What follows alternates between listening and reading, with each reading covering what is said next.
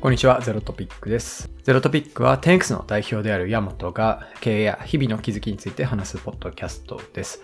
はい。で今回はですね、えー、先日、えー、ちょっとアジアのある国に出張してきまして、まあ、そこで感じたこと、えー、タイトルに書いてある通りなんですけど、まあ、やはり市場選択が全てだなっていうことを、まあ、すごく肌で感じたので、まあ、それについて話したいなと思っています。ちょっとまあ出張の詳細みたいなのはお話なかなか難しいんですけど、まあ 10X としては結構海外で初めての出張、えー、しましたと。で、えっと、まあ当然なんですけど、我々ネットスーパーを立ち上げるえー、当然なんですけど、我々ネットスーパーを立ち上げる事業をしているので、えー、まあ、小売企業、現地の小売企業なんかを見たり、まあ、あるいはその人の生活を見たり、えー、まあ、そこでこう議論をいろいろな方とさせていただくっていうような、まあ、すごい有意義な、え、機会だったんですが、えー、まあ、すごく感じたことがありますと。っていうのはやっぱりその日本っていう国と、その、まあ、対照的なそのアジアの国っていうところで、まあ、結構大きい違いがあるなっていうのを思いました。で、それが結局は、なんかネットスーパーの事業をやるとか、あるいは我々パートナーシップのモデルを引いてるんですけど、小売企業のこう姿勢とか態度みたいなものにものすごく強い影響を与えてるんじゃないかなっていうふうに、まあ気づいたんですよね。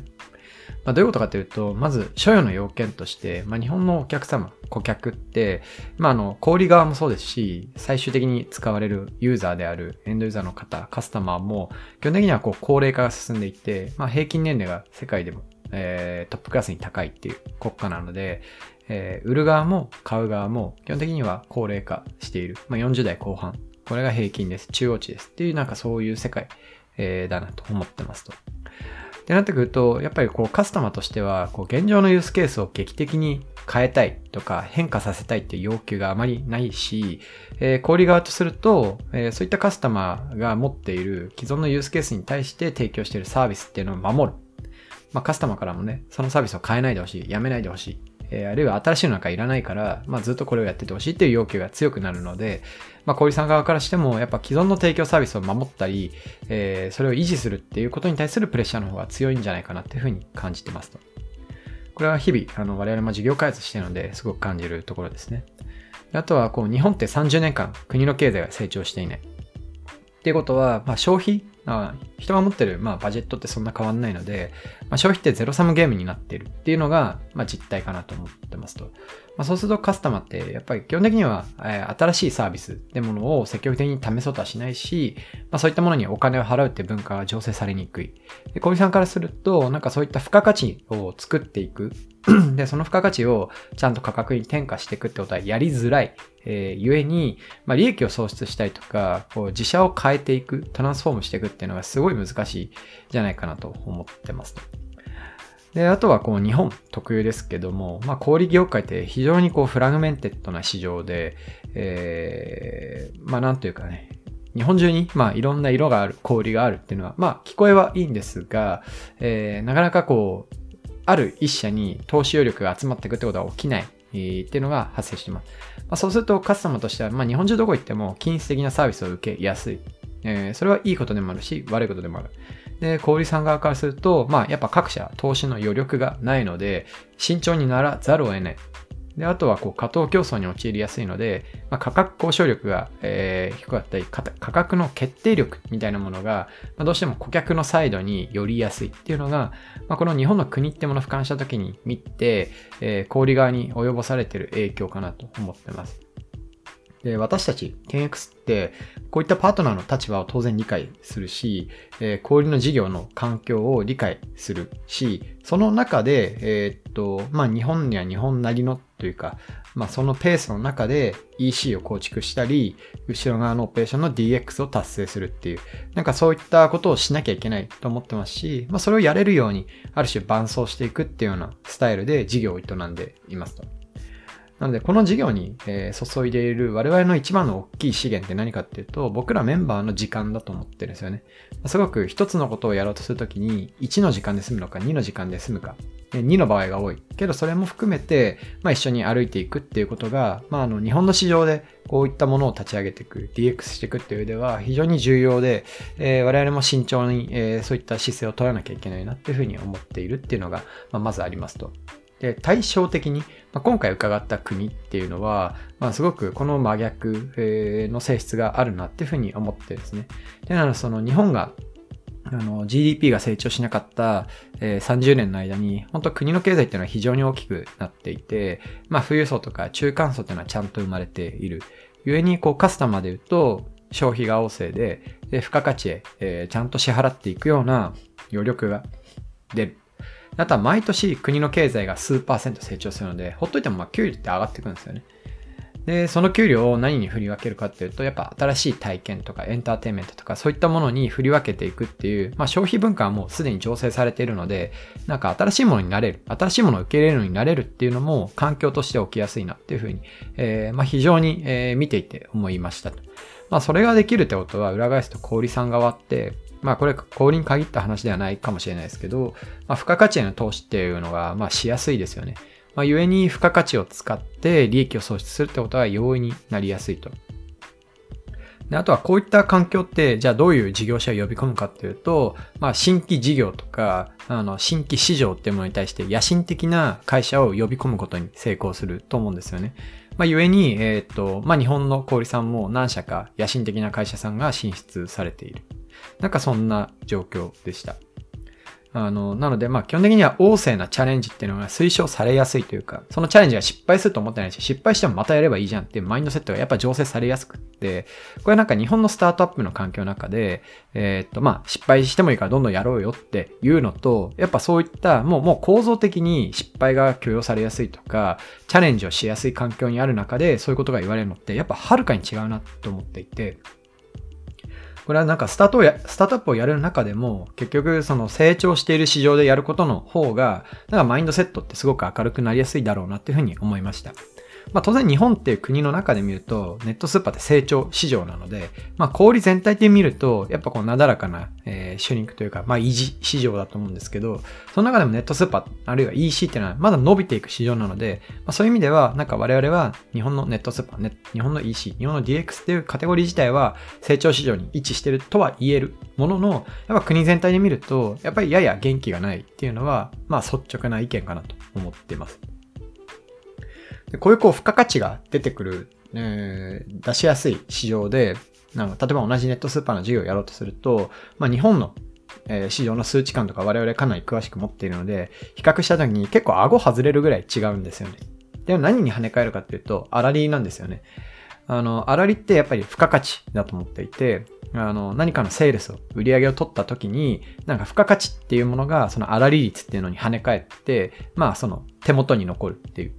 でこの粗利率が、やっぱり日本と比べると断然違うってところが、あのまあ彼らの、えー、国、えー、かの国でのネットスーパーの事情だなというふうに思っていて、あの、ここの違いに、まあ、すごく、えー、驚きを持ったというのが実態です。特にこう日本の、え、向こうに進出してるスーパーとかに、えー、いろんなところ回ったり、あるいはローカルのスーパー回ったんですけど、日本の商品ってめちゃくちゃ置いてあるんですよ。それは空輸とか船とかでパンパンに詰めて持ってきていて、じゃあ倍価がどうかっていうと、まあ日本の3倍とか4倍とかで売っていて、でそれがまあ普通にこうお店を観察していても、もういろんな人がパッパパッパピックして買っていくっていう、なんかそういう世界線で結構日本じゃちょっとありえないなっていうのが、まあ正直なところでした。で、こういうことをこう、戦時詰めて考えていくと、結局、その、あのタイトルにある通りなんですけど、まあ、市場選択が本当に重要だなっていうふうに思ってます。まあ、実はあの、現地のネットスーパーのオペレーションとか、あとはサービスも我々使ってみたり、あるいはそのオペレーションで使われているサービスとかも、まあ、触ってみたり、あとこうクイックコマースが盛んなので、そのクイックコマース事業者の、えー、っと、まあ、店員さんが使ってるアプリとか、だからどうやってピッキングしてんだろうとか、どういうオペレーションやってんだろうとか見たんですよね。見たんですけど、全然品質としては我々が日本に提供しているものの方がはるかに高い。こう我々が提供しているこうソフトウェアとか、そのオペレーショナルな付加価値の方がはるかに高いんですよ。だけど、最後手元に残る利益ってどっちの方が大きい？あるいはどっちの方が成長しているって言ったら、断然この、あの、アジアの国なんですよね。これはもうアジアでくくってますけど、ほとんどアジア全ての国で言えるんじゃないかなっていうぐらい、やっぱ成長している国、人が伸びている国っていうのは、この、えー、品質、えー、だったり価値みたいなところでも、その細かいところに入り込むんではなくって、すごく大通りに集中して、でそれを使って、ほんと大事な売り上げだったり、あられだったり、営利だったり、まあこれが伸びればもう OK、オール OK なんでどんどんやろう。なんかそういうマインドセットが生まれてるなっていうふうに思ってます。これは決してこう日本の市場を否定したいとか、日本のパートナーを否定したいとか、そういう意図は全くなくて、彼らってそういう市場でもし小売をやっていたら、あるいは日本が元気だった時代にやっていた小売さんっていうのは、まあ、すごく聞くと羽振りも良かったし、あの、全然今とは違ったっていうふうにお聞きするので、まあ、やっぱりこう市場選択の差によるんじゃないかなっていうふうに思ってます。で、これをなんか、もう少しこう煮詰めたスタートアップの学びとして得ようとすると、じゃあ我々とかスタートアップってどういうところに事業機会を求めていくべきかっていうのはすごく考えさせられるなっていうふうに率直に思いました。なんかまああの、企業にはミッションがあって、ビジョンがあって、まあ、こういう社会作りたいとか、こういうプロダクト作りたいとかっていうのは率直にあると思うんですよね。我々にもありますと。なんだけど、そのミッションと、えー、っと、が、まあおそらくこう日本の中に閉じてるケースってやっぱあるし、えー、っと、日本を見てそのミッションをこう描き出してるケースってあるなっていうふうに、まあ国内のスタートアップではあると思うんですけど、やっぱそれじゃいかんなっていうのが正直思っていて、も、も、もっとこう、えー、世界は広いというか、まあ我々はわかんないし、まあ僕らもステーラって基本的にはもう国内の小売さんにしかほとんど意味ないんじゃないかなと思ってたんですけど、おそらくこれ決してこんなことはない。あのまあはるかに、えー、我々が思っている以上に我々のソフトウェア、プロダクトとかプラットフォームが、えー、勝ち得る機会っていうのはもっとあるし、その中で本当にはもうもっとフラットに市場を正しく選択していくとか、まあ良い市場の中でよく伸びるってことは、より良い、えー、お客様の体験を作るだったり、より多くのお客様にその体験を届けるだったりってことにつながるなっていうふうに、まあ思ったんですよね。だから 10X のミッションって 10X を作る。で、あの、ステーラーのミッションというか、で、10X の顧客体験を作るって、まああの、書いてるんですよ。これは結局、日本であるとか一言も言ってなくて、まあ、いかに、あの、カッティングエッジというか、その、なんですかね、世界とか社会の先端を伸ばすような、その良い体験を作れるかってところにすごく集中しているもので、じゃあその体験を構築していくものに投資する余力って何かっていうと、やっぱ事業から生まれるキャッシュフローで、えー、まあそういったものが繋がって、まあ例えば海外の事業がうまくいって伸びたら日本の市場にもいいものが持ち込まれるとか逆もあるっていう、そのアービトラージが、えー、市場の間で生まれていくと思いますと。で本当に大きくなろうと思ったら、まあなんかそういったアービトラージをしっかりと取り込んで、なんか会社の成長のエンジンにしていく必要があるなって思ったのが、まあなんか今回の出張の個人的な一番の大きい学びでしたね。なんかこれはあの今こう国の名前とか、あとはこう対話した方の名前とか全部伏せてますけども、本当に一つ一つの機会が刺激的で、ま今回関わってくださった方が、なんとあのこのポッドキャストを、えー、会話した方、ほとんど全ての方が聞いてくれてるっていうふうに おっしゃって、結構びっくりしたんですよ。あのびっくりしたんですけど、なんかそういった方へのこうお礼とか、あとはこの刺激をちゃんとなんか我々事業に活かしたいし、なんならこう手伝ってくれた方々に恩返しっていう形で戻していきたい。事業を通じて還元していきたいなっていうふうに思ったので、ま、ちょっと今回収録をさせていただきました。あの、おそらく、まあ、どこの国に行ったとかを明かすこと自体は、正直そんな問題ないんですけど、まあ、一旦ちょっと少しぼかしながらお話をさせていただきました。あの、ぜひ、こう、気になる方は、あの、僕に直接聞いてください。はい、そんなとこですかね。というので、まあ年末のすごく忙しい、あの、師走ですかね。師匠が走ると書いて、師走の時期に、さらに忙しい、えー、初めての海外出張をぶち込んだんですけど、個人的にはもう本当最高のタイミングで、えー、すごくいい出張行けたなと思ってますし、まあ一緒に行けたメンバーとも、まあ、かなりこう深い議論もできて、本当に良かったなと思ってます。まあ、あとはこれを必ず、2023年の事業に対して、あるいはその先にいらっしゃる顧客、えー、エンドユーザーの方に対して返していけるように、こう、精進するのみやなっていうのが、あの、僕の意気込みですね。